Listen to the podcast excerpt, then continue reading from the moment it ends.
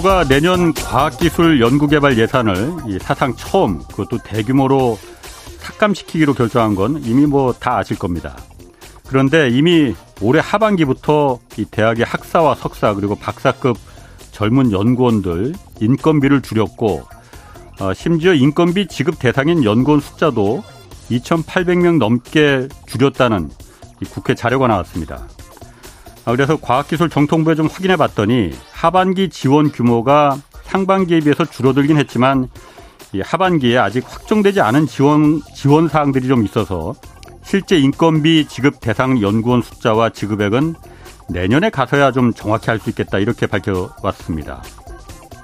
이종호 과학위 정통부 장관은 내년 R&D 예산 삭감에 대한 과학계의 성토에 대해서 어, 젊은 연구원들의 성장을 위한 예산만은 축소되지 않도록 노력했다 이렇게 밝힌 바 있습니다.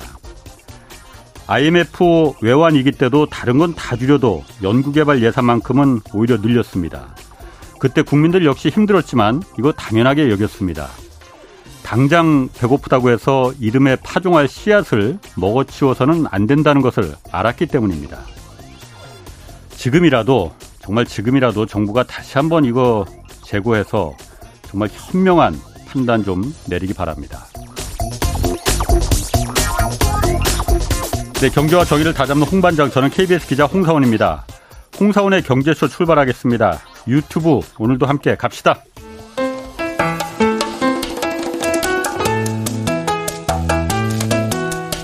대한민국 최고의 경제 전문가만 모십니다.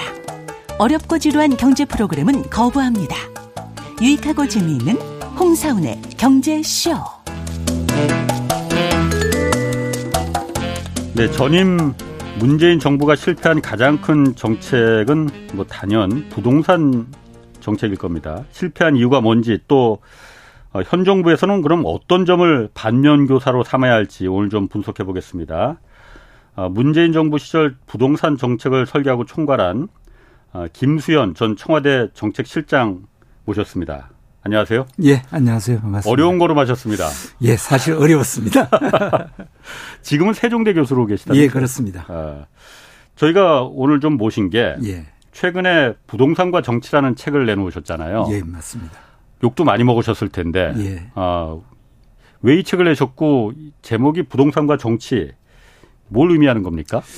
글쎄요, 뭐, 어, 집값을 못 잡은 문재인 정부의 예. 관계자가 뭐 집값에 대해서 음. 책을 냈다는 것 자체가 아마 국민들께서는 불편하실 것 같아요. 아. 또 무슨 변명을 하려나. 예, 그런 어. 심정이 있을 수도 있습니다. 예, 예, 예. 뭐 그걸 각오하고서라도 제가 예. 책을 낸 이유는 예.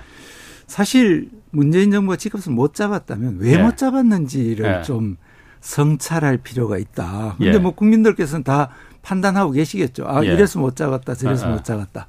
근데 문제는 문재인 정부 당시에는 그 논쟁이 치열했는데 예. 어느 날 금리가 올라가고부터는 갑자기 이 얘기가 쑥 들어가 버렸어요. 금리 올라가고 어. 집값이 이제 말하자면 내려가기 시작하니까 음. 예. 그 당시에 치열했던 논쟁들이 싹 사라지고 예. 그냥 금리가 오르니까 음. 라는 한마디로 정리가 돼 버린 것 같습니다. 그런데 예. 음.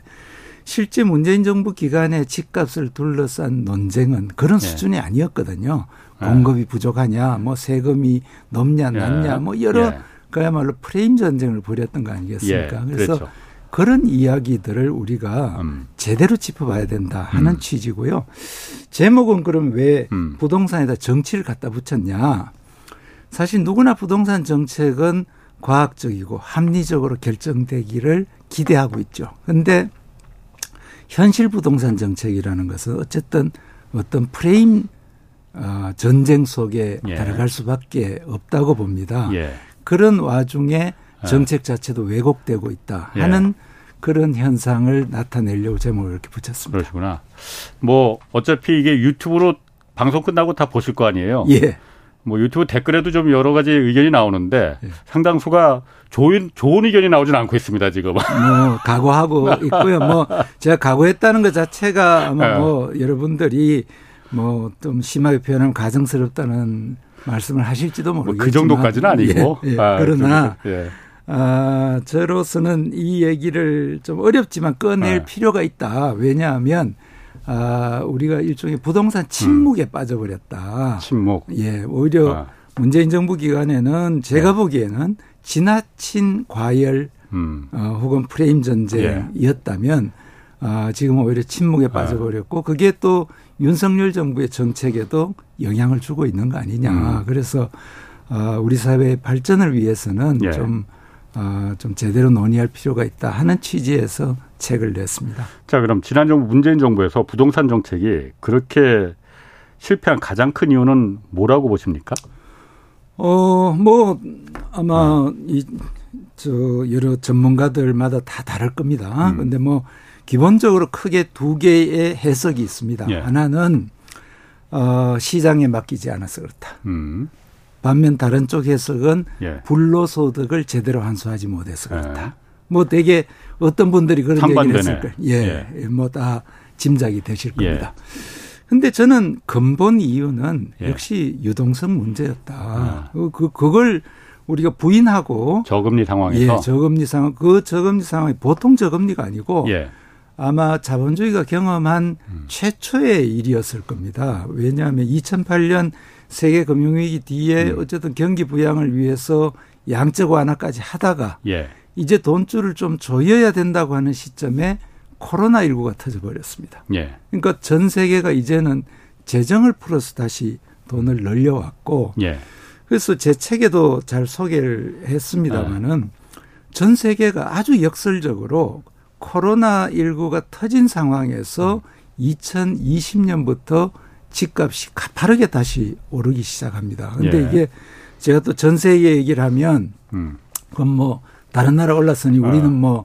뭐 어쩔 수 없다는 얘기를 하려는 거냐라고 또 또 변명 아니냐 하시겠지만 어. 그건 사실 변명이나 핑계가 되지 않습니다. 아. 예. 어. 근데 이건 분명히 알 필요가 있는 것 예. 같습니다. 예.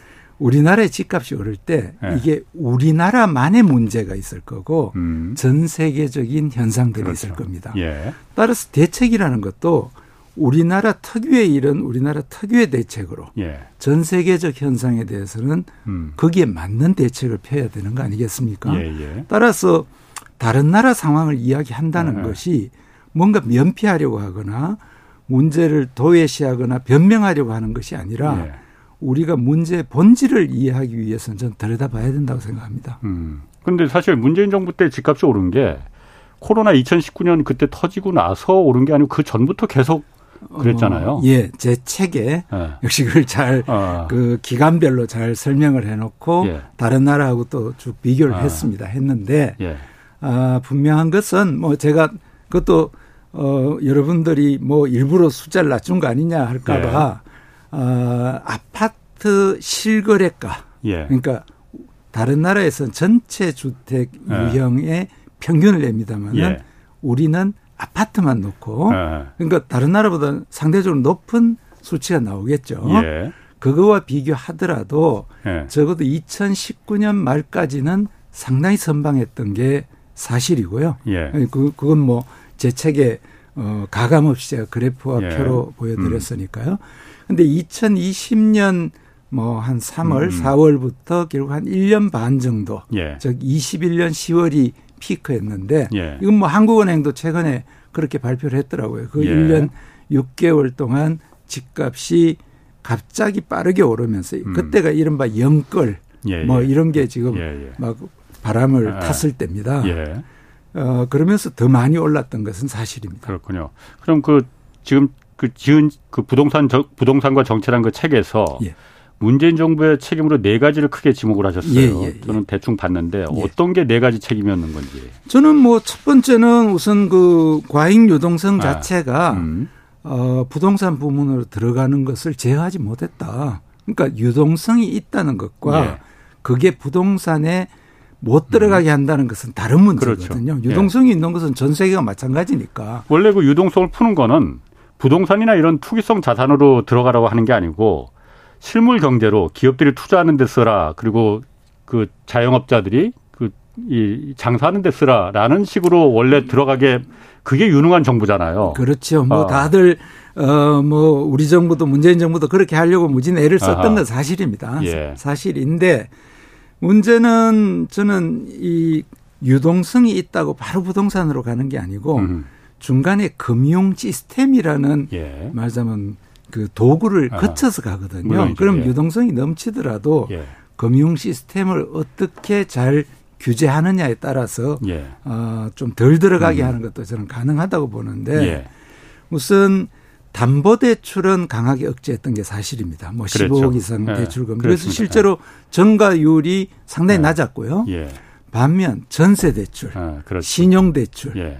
기업 대출 예. 등 다양한 형태를 통해서 부동산 부문으로 돈이 들어가는 것을 적기에 제어하지 못했고 음. 무엇보다 DSR이라는 지금은 이제 그게 보편화됐고 그렇죠. 그게 꼭 필요하다고 인정합니다마는 원래 DSR을 2019년 말까지 도입하기로 했었는데 네. 실제로 이게 2021년 말까지로 미뤄져 버렸습니다. 음. 그럼 도대체 왜 그랬을까? 네. 이 넘치는 돈들이 부동산 네. 부문으로 들어가는 것을 저는 뭐 결국 이제 경기 방어에 대한 고려, 음. 어, 또 한국은행 등에서도 현실적으로 이 넘치는 돈들이 융통될 곳이 없다라는 예. 뭐 금융당국과의 음. 교감. 예. 그래서 저는 그 표현을 일종의 미필적 말하자면 부동산 방임 예. 현상이 있었다라고 예. 그걸 가장 안타까워해야 된다. 예. 또뭐 현실적으로 어 그것이 어, 실제 집값을 어, 끌어올리는데 영향을 음. 줬다는 여러 뭐 예, 예. 어, 통계들도 있습니다. 국토연구원 분석에도 나와 있고 음. 그래서 그게 가장 큰 책임이라고 보고요. 음. 그 다음에 뭐 세제라든가 뭐 등등에 대해서 예. 어, 갈팡질팡 했던 거 그렇죠. 갑자기 높였다가 또 예. 어, 이게 아닌가 보다 해서 예. 낮췄다가 뭐 제가 네. 뭐 직접 관여해서 또 역시 논란이 되기도 했던 겁니다마는 임대 사업자 제도를 확대했다가 또 축소했다가 뭐, 뭐 이런 꽃길, 을 깔아줬다는 예예 예, 뭐 네. 이런 문제 예. 그다음에 뭐 리더십의 문제라든가 네. 이런 것들이 음. 아 저는 집값을 못 잡은 뭐 이유다 이렇게 음. 보고 있습니다. 근데 뭐 제 입으로 이런 얘기를 하는 것 자체가 사실 아이, 괜찮습니다. 민망하죠. 아니 예. 오늘 민망하시기 위해서 나온 건데 뭐, 뭐 그건 괜찮습니다. 예. 뭐 오늘 나오신 김에 예. 아, 다 터놓고 예.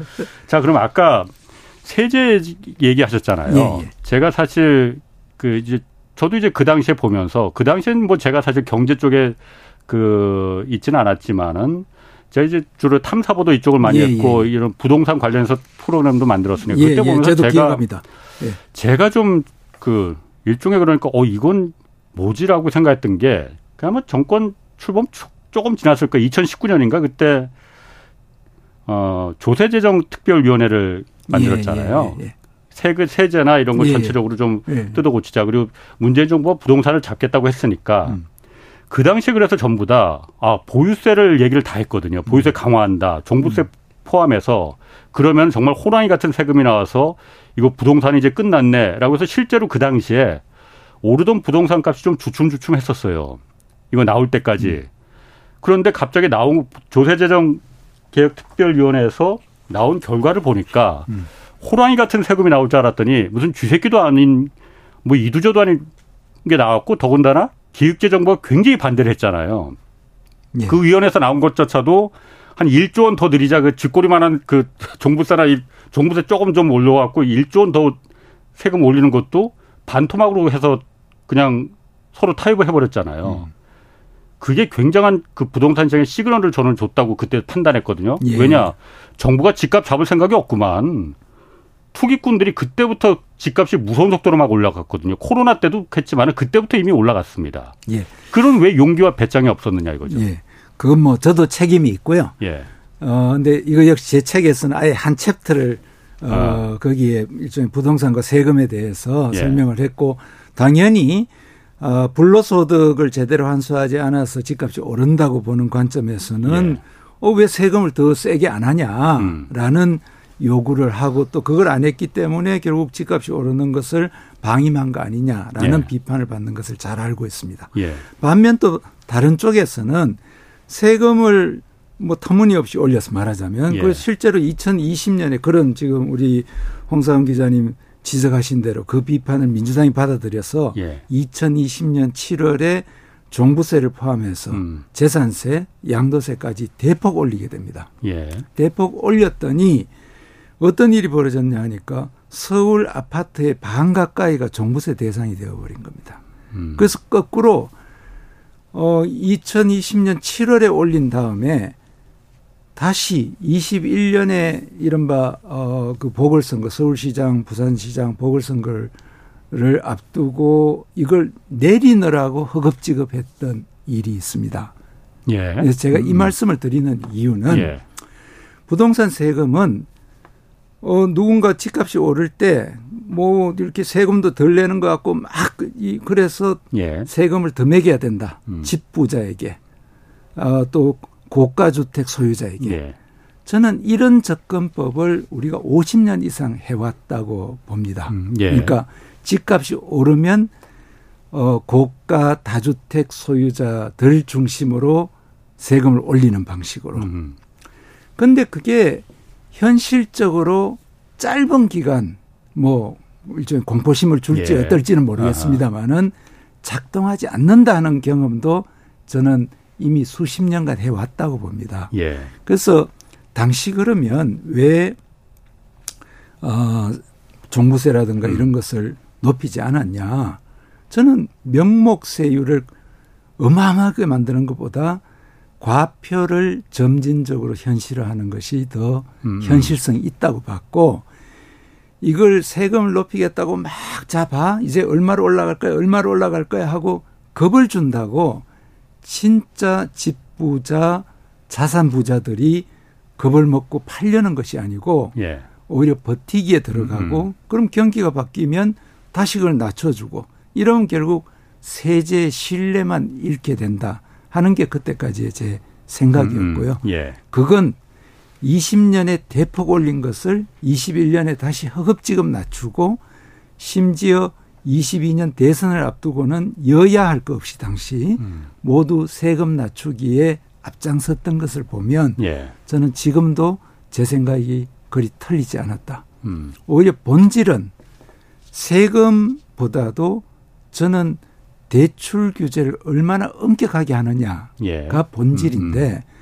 그 본질은 외면하고 주로 우리가 어디에서 싸우고 있느냐 하면 세금, 음. 그 다음 공급이 많냐 적냐를 가지고 싸웁니다. 예. 저는 음, 음. 이거야말로 진짜 말하자면 이 유동성으로 덕을 보는 사람들이 음. 원하는 그림이다라고 생각합니다. 음. 본질이 거기에 있는데 그 예. 본질을 건드리면 정말로 돈 벌 기회가 점점 줄어들기 때문에 오히려 이쪽에 싸움을 붙여서 그 음. 싸움은 일종의 뭐 프레임 전쟁처럼 되어 있지 않습니까? 예. 우리가 세금 예. 둘러싸고 그다음에 공급 이걸 둘러싸고 그래서 제 책에서 굉장히 강조하고 있는 게 우리가 본원적 문제를 음. 버려두고 예. 비본질적 문제에 너무 공력을 허비했다. 음, 음. 그게 오히려 저는 어 부동산 문제를 음. 잡지 못한 진짜 이유다. 저는 이렇게 제가 한 가지 예만 더 들겠습니다. 예, 예, 예. 보유세의 실효세율이 제일 높다는 나라가 미국입니다. 그렇죠. 예. 미국이 전 세계에서 집값이 제일 많이 오른 나라입니다. 그러면 어. 미국은 유동성 때문이고 우리는 세금 때문인가요? 아니지 않겠습니까? 예. 세금이라는 것은 결국 그 나라의 일종의 경로가 있기 때문에 예. 한꺼번에 올리고 싶다고 올라가는 음. 게 아니고 우리가 네네. 이미 제가 노무현 정부 당시에도 그걸 경험했던 것이지만 이게 비겁하거나 부자들을 음. 봐주자고 하는 것이 아니고 그것이 현실이고 또한 더 중요한 본질이 여기 있는데 이쪽에서 사회가 분열되고 음. 공력을 낭비할 이유가 없다라는 음. 게 아, 오히려 제가 문재인 정부 기간에 제 음. 판단이고 또 지금 여전히 바뀌지 않은 제 생각입니다. 그 부분에 대해서는 제가 충분히 좀 공감을 가 공감이라도 이해를 하는데 네. 제가 말하는 건 그 답답했던 건 그 부분입니다. 자, 그 부분에서 천천히 그러니까 아까 말씀하신 대로 과표를 천천히 올리고 그래서 점진적으로 이 정책을 시행하는 게 맞다고 생각하셨으면은 처음부터 시도 그 말이라도 하질 말았어야지. 처음에는 호랑이 같은 세금이 낼 거야. 정부가 이거 완전히 세금을 올려서 잡을 거야라고 했다가 실제로는 잡지도 않고 또 올렸다가 다시 또 내려버리고 이래 버리면은 아까 말씀하신 대로 집을 여러 채 갖고 있는 다주택자나 이 사람들은 상관없어요. 정부가 어떤 그야말로 정책을 내놓든 말든 기다린다, 정권은 바뀐다, 기다린다 이렇게 하면 되기 때문에 그 사람들이 시장의 변수가 어, 물론 일부는 있겠지만 그렇게 많이 되지는 않겠죠. 음. 다만 지금 정부가 그렇게 아니, 지금 집값이 이렇게 막 그때 급속하게 올라간 거는 음. 정부가 보내주는 그 태도, 시그널을 보고 야, 큰일 났다. 지금 안 되겠네.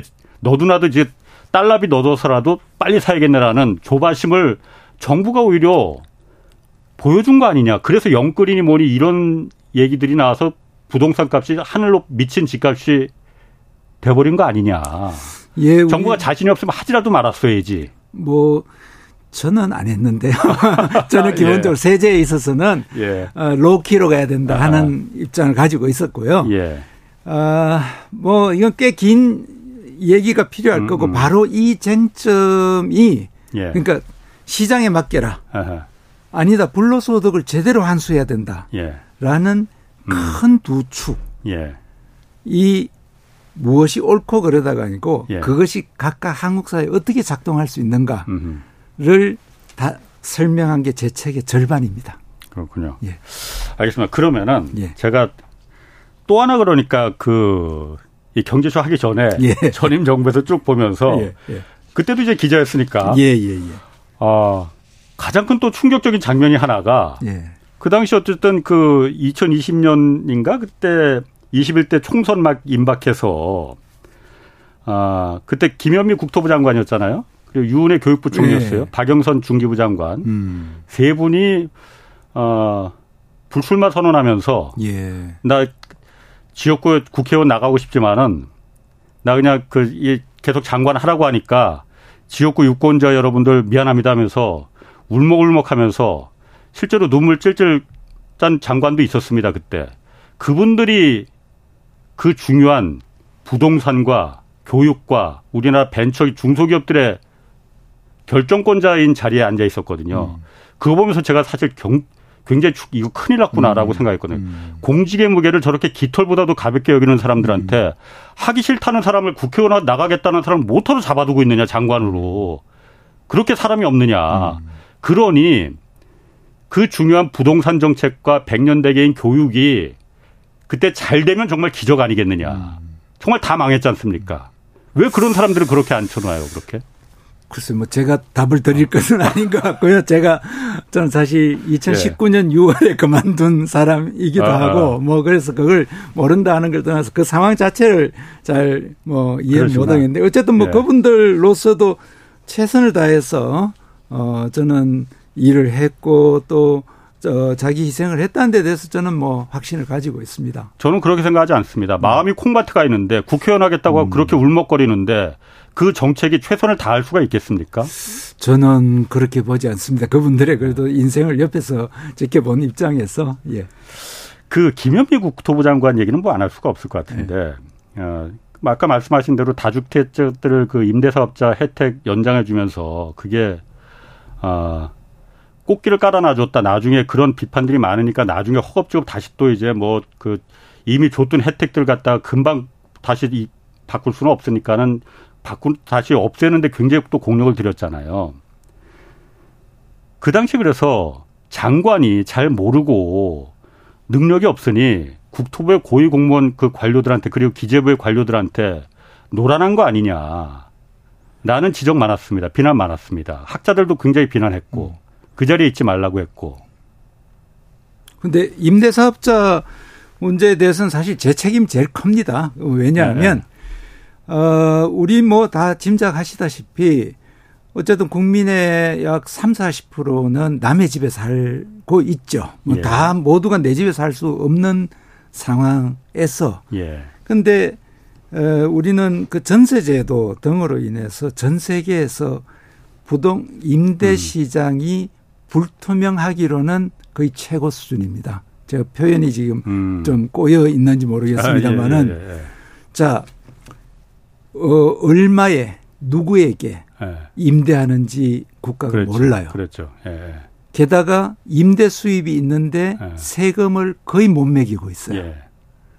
이런 경우는 사실 서양 같은 경우에는 이미 음. 100여 년 전에 다 이걸 투명화했고 예. 그랬기 때문에 어 이걸 통해서 뭐 임대료 보조도 할 수 있고 임대차 음. 규제도 할 수 있는데 사실상 우리는 이게 비공식 부문으로 맡겨져 있었던 겁니다. 예. 그래서 이걸 어떻게 하면 공식화할 거냐 하는 음. 것은 사실 노무현 정부 때부터 우리 사회의 과제였습니다. 그리고 그렇죠. 시민단체들도 그렇죠. 그건 해야 된다라고 예. 해왔고 근데 이제 그냥 강제로 자 뭐 임대료 올리지 마라 이럴 수가 아. 없으니까 예. 인센티브를 준 거죠. 예. 왜냐하면 예. 우리는 세제가 어 임대 사업자에 대한 세금을 못 거두는 시스템이기 때문에 예. 전부 다주택 중과 시스템을 가지고 있었기 때문에 근데 이게 하필 이제 집값이 오르는 시점에 진행이 되다 보니까 결국 이제 꽃길을 깔아줬다 이렇게 된 건데 음. 음. 어, 그 중에 약 75%는 사실 원룸들입니다. 예. 원룸들이고 음. 그 원룸 이 어, 이 임대사업자 등록을 하게 되면 어, 10년간 임대료를 못 올리게. 예. 즉, 음, 음. 지금은 우리가 임대차법이 개정돼서 뭐 4년 그러니까 2년 2년 그렇죠. 계약이 됐습니다만 예. 당시만 해도 임대차법을 개정한다는 것이 가능하다고 생각한 사람들이 별로 없었습니다. 아. 왜냐하면 어, 1989년에 법 개정한 뒤에 예. 근 30년간 논의만 있었지 음. 한 번도 어, 개정을 제대로 추진한 적이 없었거든요. 그래서 예. 이걸 제도권 안에 끌어넣는 차원에서 시작했던 건데 예. 그러나 집값이 오르니까 아니 집값 어. 오른 혜택을 보는데 왜 세금까지 깎아주느냐 어, 어. 하는 이제 비난을 받게 됐던 거고 예. 그 사실 한 7개월 만에 아, 제도를 네. 되돌릴 수밖에 없었던 거고요. 그건 네. 뭐, 어, 우리 김현미 장관의 책임이라기보다는 예. 뭐, 뭐 이게 어떤 특정 정책에 대해서 개인이 음. 책임된다는 것도 사실 조금 어, 물론 그런 예, 부적절한 예. 겁니다만은 음. 그러나 제 책임이 가장 크고 예. 그럼에도 불구하고 저는 여전히 예.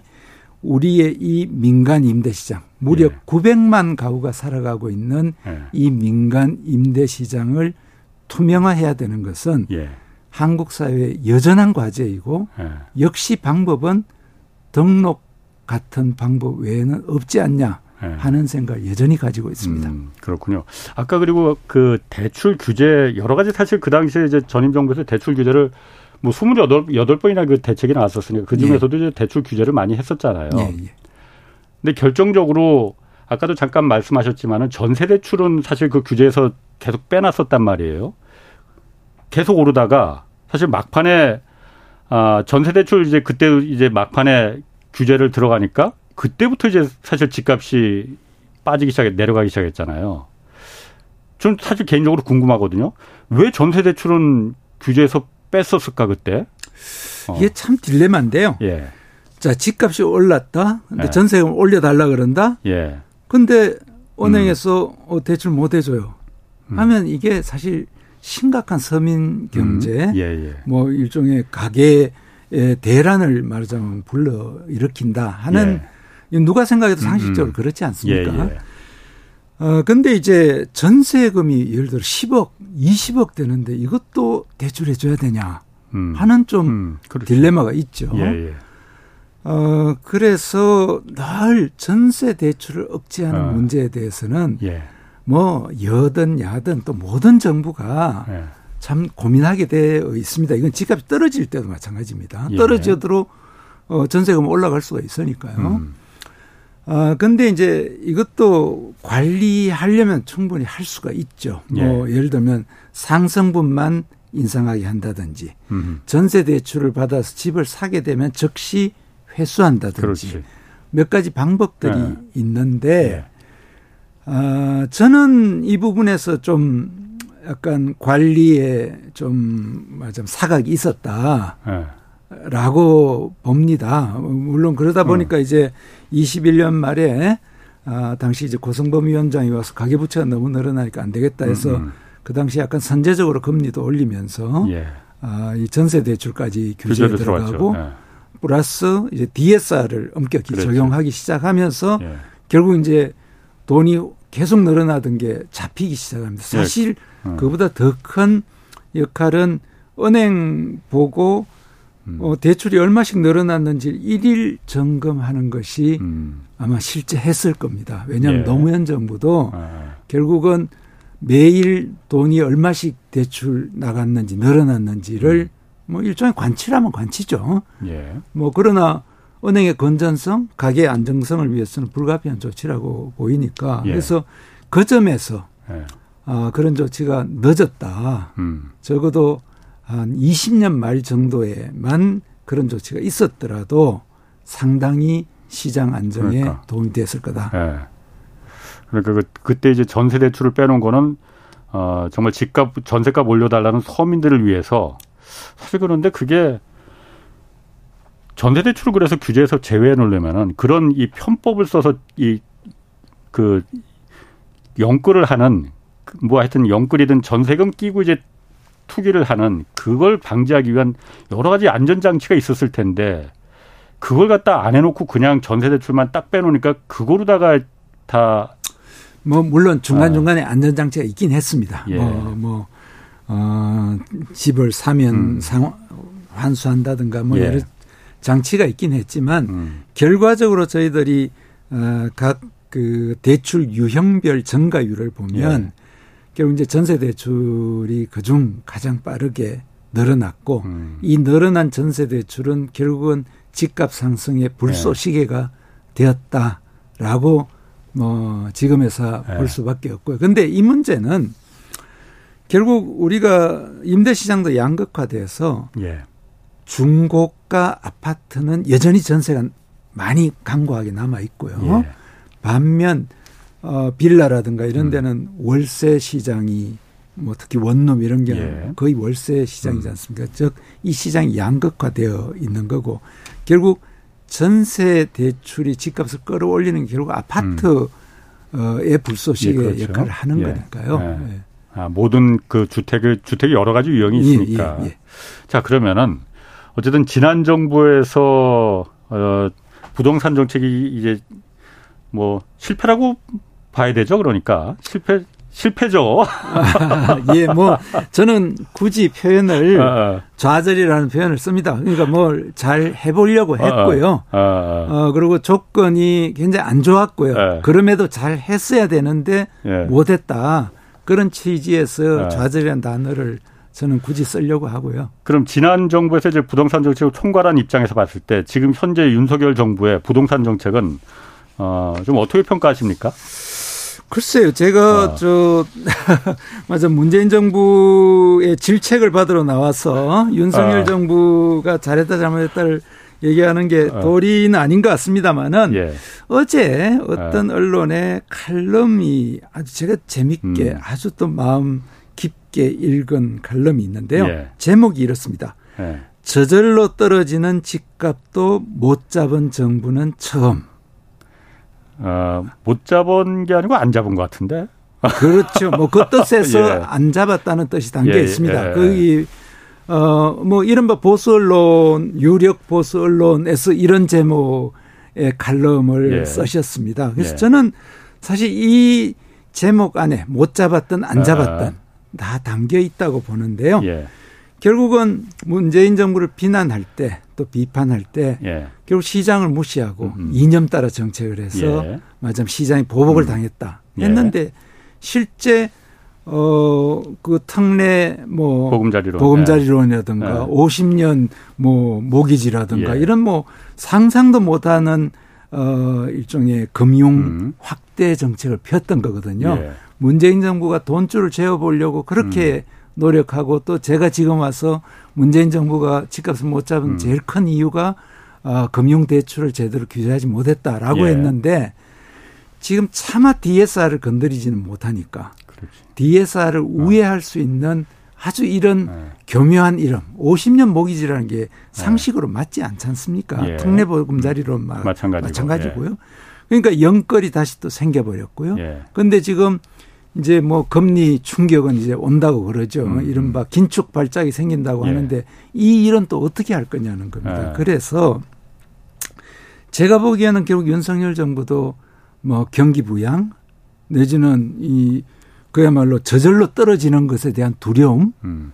이런 것에서 못 벗어났던 거 아니냐. 결국 예. 시장을 시장에 맡기라고 해두고 실제로 시장에 맡기지 못했던 게 아니냐. 예. 뭐 제 얘기라기보다 음. 보수 언론의 아주 훌륭한 칼럼을 음. 어, 보시면 될 것 같습니다. 음. 아니 그건 뭐 진보 보수를 떠나서 어차피 현상이니까 예. 현상을 보면은 사실 그 말이 맞습니다. 그러니까 예. 정부가 인위적으로 개입한 건 맞죠. 예. 내놓는 정책들이 다 그랬었으니까 예. 그 부분이 물론 정부도 생각이 있으니까는 그런 정책을 했겠지만은 예. 그게 그럼 맞는 거였느냐 틀릴 그 바람직하지 못했던 거였느냐 바람직했던 거였느냐 그 부분에 대한 평가는 뭐 물론 할 수가 있는 거죠. 예. 그러면은 윤석열 정부가 그럼 그 전임 정부의 부동산 정책을 보고 좀 반면교사로 이런 거는 하면 안 된다. 이런 거는 좀 해야 된다.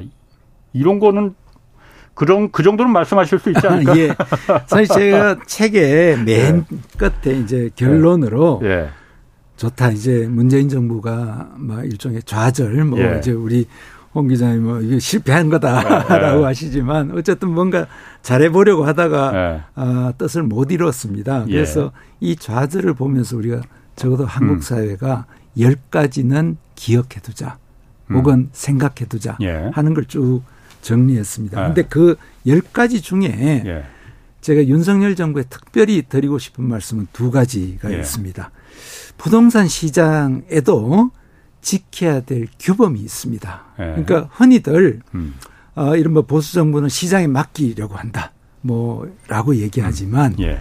시장에도 규범이 있습니다. 그러니까 예. 뭐 시장이라고 해서 그 안에서 뭐 말하자면 조폭들이 설치는 음. 것이 시장이 아니지 않습니까? 예. 그러니까 상환 능력을 고려해서 예를 들면 대출해야 된다라든가 음. 예. 아니면 도시 계획은 공동체 이익을 위해서 해야 된다든가 음. 개발 이익이 그렇지. 과도하면 네. 말하자면 공동체와 함께 나눠야 한다든가 네. 이런 것은 네.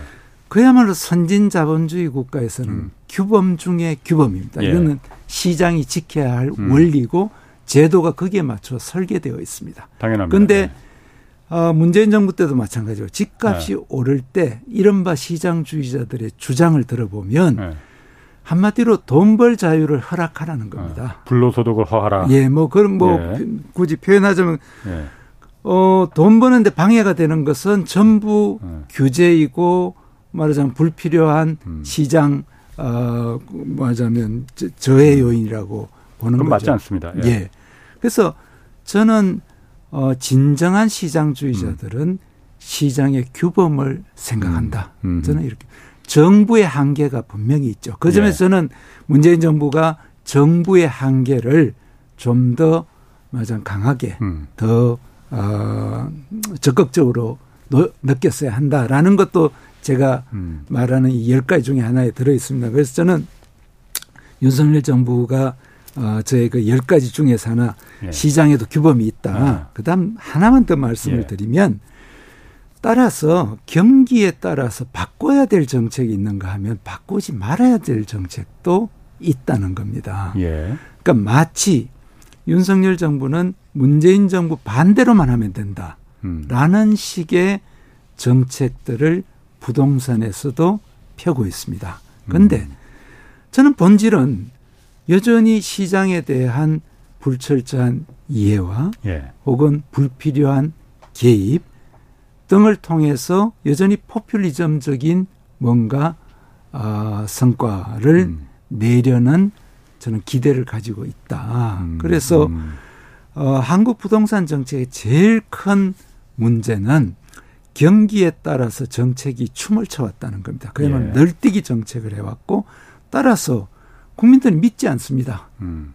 뭐 이제 세금을 높일 거야 해도 아 조금만 참으면 될 거다. 음. 뭐 공급을 늘릴 거야 해도 경기가 떨어지면 뭐 안 될 거라는 거 다 알고 있습니다. 지금 어뭐 윤석열 정부 270만 원 공급하겠다 누가 믿고 있겠습니까? 음. 이미 불가능하다는 걸 알고 있습니다. 예. 그런 것처럼 어 마치 하여튼 경기 등락에 따라서 모든 걸 완전히 바꿔야 된다. 음. 이런 것도 아주 잘못된 음. 어, 접근이고 음. 시그널이다. 저는 이렇게 생각합니다. 이 부분은 그 하나 좀 제가 좀 물어봐야겠습니다. 예. 지금 어, 전임 정권의 그, 그 부동산 통계 예. 이거 조작됐다. 감사원에서 지금 감사하고 있고 검찰의 수사도 의뢰했잖아요. 예, 예. 본인도 수사 대상이 지금 대상이시고. 뭐 언론에 어. 언론에서 봤습니다. 지금 뭐 통보해 주는 아, 것도 아니고요. 예, 그렇습니다. 아, 그래? 예. 그럼 대상 아닌가 그러면은 모르죠. 어쨌든 그러면은 예. 어, 전임 정부에서 어쨌든 그 대통령이 발표하고 또 김현민 국토부 장관이 집값 이렇게 가끔가다 말했잖아요. 예. 이 정도 올랐다라는데 사실 그 당시 제가 봐도 아니 어떤 걸 보고 하는 거지? 전혀 그렇지 않은 훨씬 더 올랐는데 왜 저 정도밖에 안 올랐다고 하지? 저도 좀 약간 의아했거든요. 예, 예. 그 부분을 이번에 감사원이 그 통계 조작해서 어, 현혹시킨 거다 라고 말하는 거잖아요. 조금 어. 다릅니다. 내용이. 예. 감사원도 이건 내용을 잘 알고 있는데요. 예. 우리나라 부동산 통계가 30가지가 넘습니다.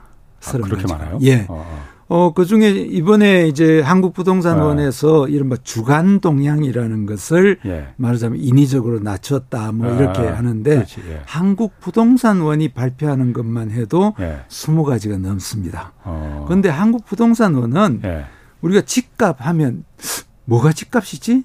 우리가 제일 정확한 것은 실제 거래된 가격. 실거래가. 아. 예. 실거래가 통계를 한국부동산원이 발표하고 있습니다. 예.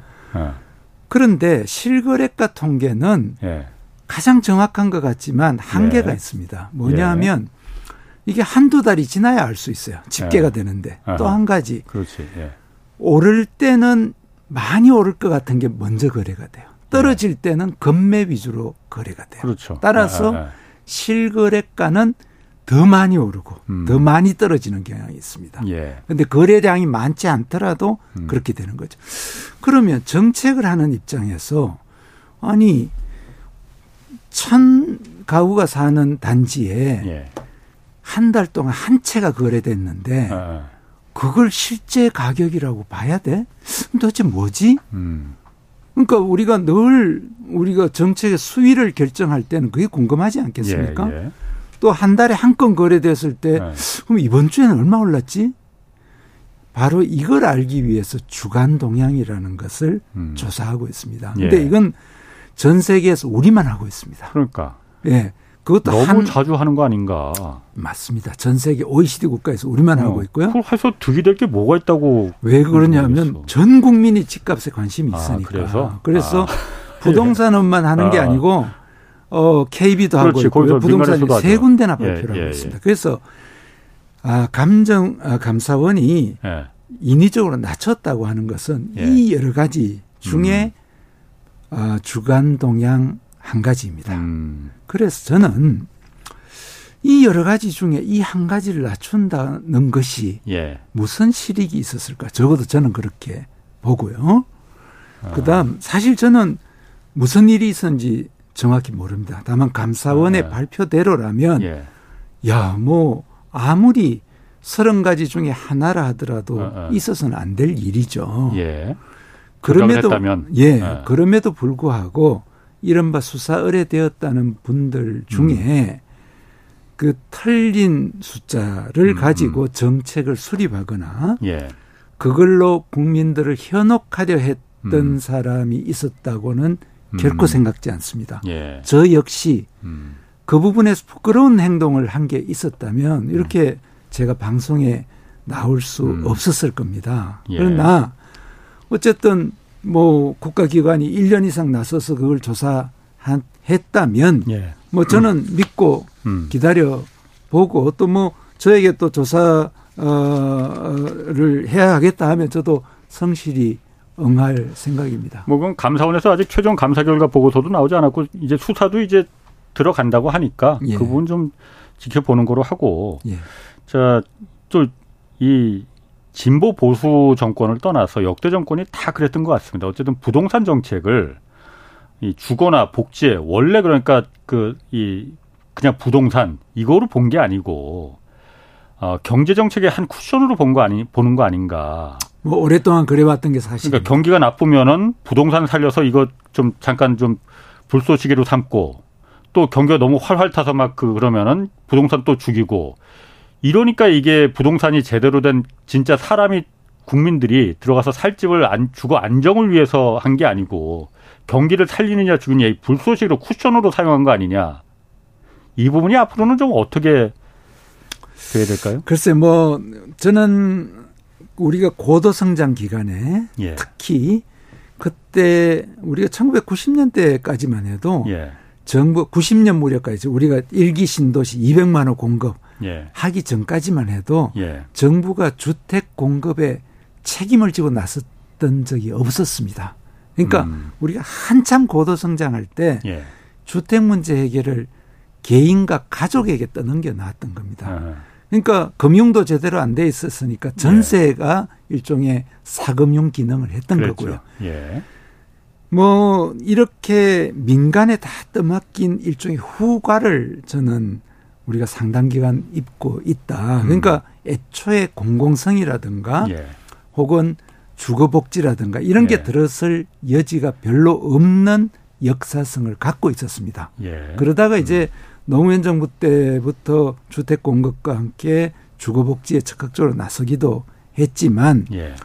그러나 여전히 어 우리의 이 뭐 일종의 경로 의존이라 음. 그럴까요? 뭐 이런 표현을 써서 죄송합니다만은 특히 가족주의, 평등주의 뭐 그걸 제 책에서도 왜 한국은 전 세계에서 가장 집값 집 주택 문제 심각하다고 우리가 스스로 음. 자책하고 괴로워할까 예. 하는 데 대한 저의 아. 해석을 달아놓긴 했습니다마는 네. 이게 현실이 됐고요. 지금 말씀하신 대로 우리가 이걸 네. 선진화한다는 것은 이제 좀 네. 정부는 정부의 일, 즉 주거복지, 네. 뭐 제대로 된 택지 공급 정도만 하고 집값 가지고 정부가 일선에 나서서 내가 낮추겠다, 높이겠다 이런 그 안 하는 세상이 되기를 바라는 거 아니겠습니까? 예. 그래서 어, 제 책의 취지도 그렇고요. 우리 이제 어, 그런 혼란, 그런 네. 고통은 문재인 정부로 끝을 내자. 예. 그래서 이제는 시장에 맡길 건 시장에, 예. 정부가 할 일은 정부가 예. 이렇게 좀 가보자 예. 하는 것이 음, 이 음, 책의 음. 뭐 주제라면 주제라고 음. 할수 있습니다. 본인이 어쨌든 그러면은 지금 예. 어, 가장 좀 아, 그때 이걸 했었어야 되는데 이걸 안 했다. 뭐 후회되는 부분 어, 지난 정부의 어쨌든 부동산 정책을 총괄한 입장에서 그런 아 후회되는 부분이라고 표현을 해야 될까? 하여튼 이걸 했었어야 되는데 그런 건 좀 어떤 게 있었을까요? 글쎄요, 뭐 어, 제가 전체 5년 중에 2년만 어. 한 주제에 예. 뭐 마치 문재인 정부 전체에 대해서 아, 노무현 대통령 시절에도 아, 뭐 그때 뭐 비서관을 했었죠. 예. 예. 예. 역시 저는 금융이 핵심이었다. 아, 아. 아, 그래서 노무현 정부 때도 제일 큰 교훈이 예. 그 당시 DTI를 도입해서 어쨌든 그 어려운 시기에 그래도 막판에 수습을 좀 했지 않습니까? 그건 뭐 나중에 후세들이 다 평가를 하고 있습니다만은. 예. 아, 그래서 좀 더 금융, 특히 지난 한 10년 사이에 전 세계에서 이 자산 시장에서 금융의 역할이 예. 더욱 커졌기 때문에 예. 아, 이 부분에 더 적극적이고 공세적인 정책을 폈어야 된다. 그 부분이 제일 아쉽고요. 네. 어, 바로 그 점이 이제 뭐 이미 학자들 사이에서는 전 세계 그러니까 금융에 대한 예, 결론이 나 있습니다. 왜 못 폈습니까 그때?